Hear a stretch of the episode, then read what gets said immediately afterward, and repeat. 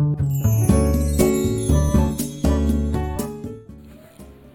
はようございます。滝真由子です。今日は8月16日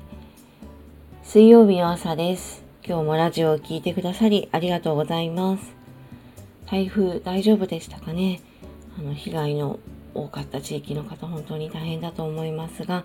あの引き続き気をつけてください。えっ、ー、と今日は身の丈にあったは可能性を潰す言葉かもというお話です。私はあのシングルマザーで起業をしてますけどあの結構これってまあすごいねって言ってくれる人と本当大丈夫なのって言ってくれるような人がいてあのよくそういう話するんですけどでその時にあの君の年齢や能力とか実績では難しいだろうみたいに言われることもすごくあるんですよね。で、子供がいるからもっと安定した仕事とか、身の丈に合ったことやりなさいなんて言われたこともあって、この身の丈っていう言葉すごく気になって調べたりして、まあ、あの文章とかそういう意味なんですけど、で似たような言葉でこう身の程をわきまえるとか身の程を知れとかありますよね。自分の身分とかあのそういうのを考えて高望みしないみたいなことなんですけど。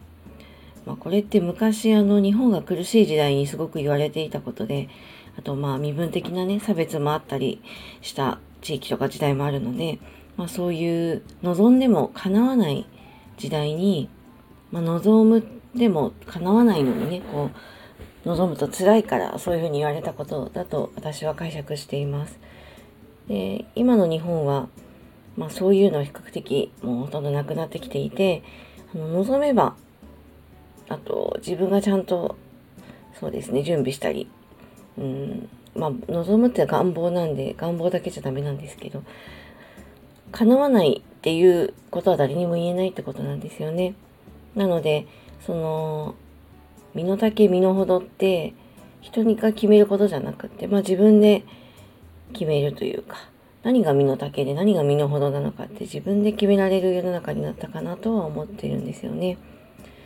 であの私はあの首都圏の生まれなのであんまりこうえっ、とこう何がしちゃダメとかこれは無理とか言われることって少なくって一応あの頑張ればこう通えるところに学校があったりとか、まあ、そういう地域に生まれたのでちょっとその身の丈身の程ってあんまり言われないで育ったんですけど地方に住んでるねある知り合いの方に話を聞いた時にやっぱりあの地方だと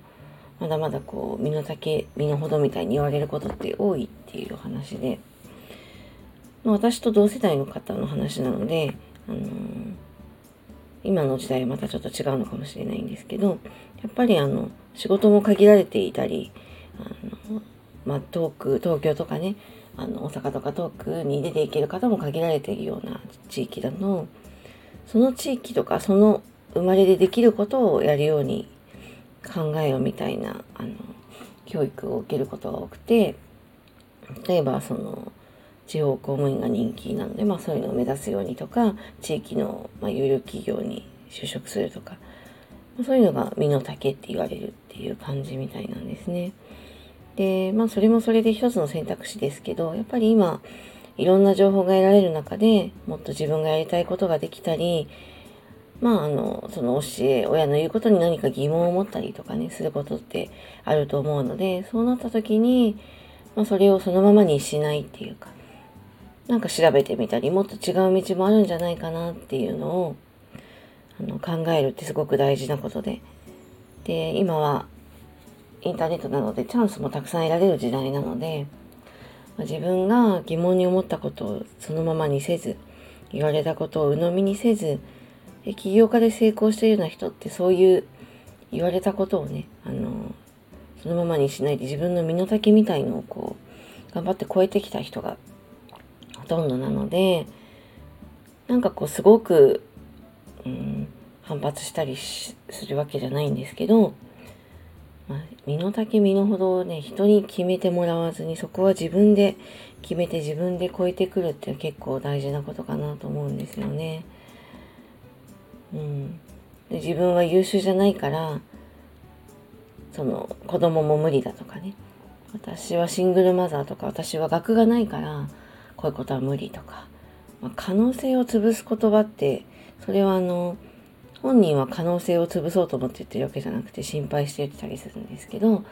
それって結構安易に言ってる人もすごく多いんですよね。でそれを言われた時にそれを例えば突破して結果を出したことある人は結構跳ね抜けてまた前に進めるんですけどもうずっとその言われた言葉通りにしてきた人ってそこで諦めちゃうこともすごく多いんですよね。だからあのそう言われたことに反発してそれ以上の結果を出すって結構大事な経験で、ま仮に失敗しても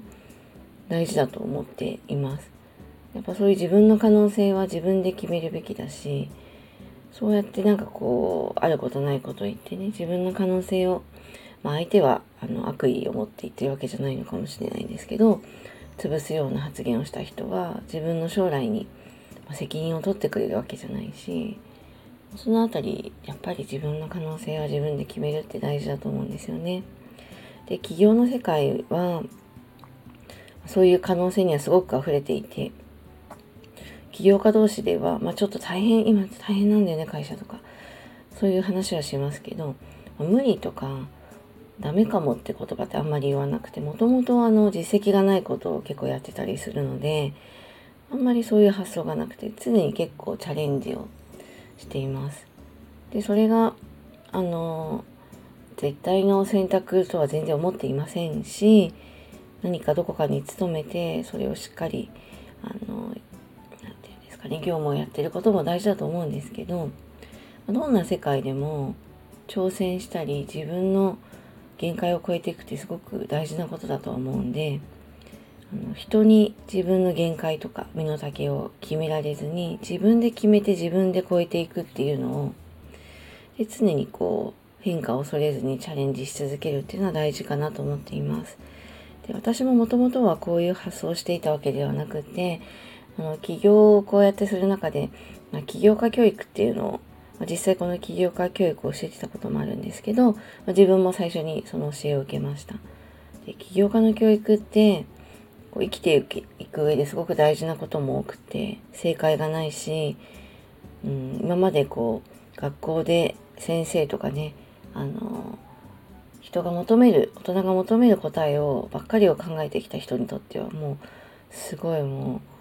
常識を壊されたような経験だったんですけど、でもそういう考え方をしたことで、まあ、起業の道を続けられてるのかなっていう気もするので、あの、起業家の教育って別に起業しない人にもすごく役立つなと思っています。人生をね、なんかこう強く生きるのに、まあ、今レジリエンスとか言いますけど、こう、何にも、どんな場面でもこう、立ち上がっていく折れない心みたいのもあの養えるんですよね。ということで、えーと、この辺りのお話は私のノートの、え、記事やコミュニティにももっと詳しく書いています。今日は、身の丈にあったは可能性を潰す言葉かも。自分で自分の可能性は自分で決めるというお話でした。今日もラジオを聴いてくださりありがとうございました。それではこの辺りで失礼します。滝真由子でした。失礼いたします。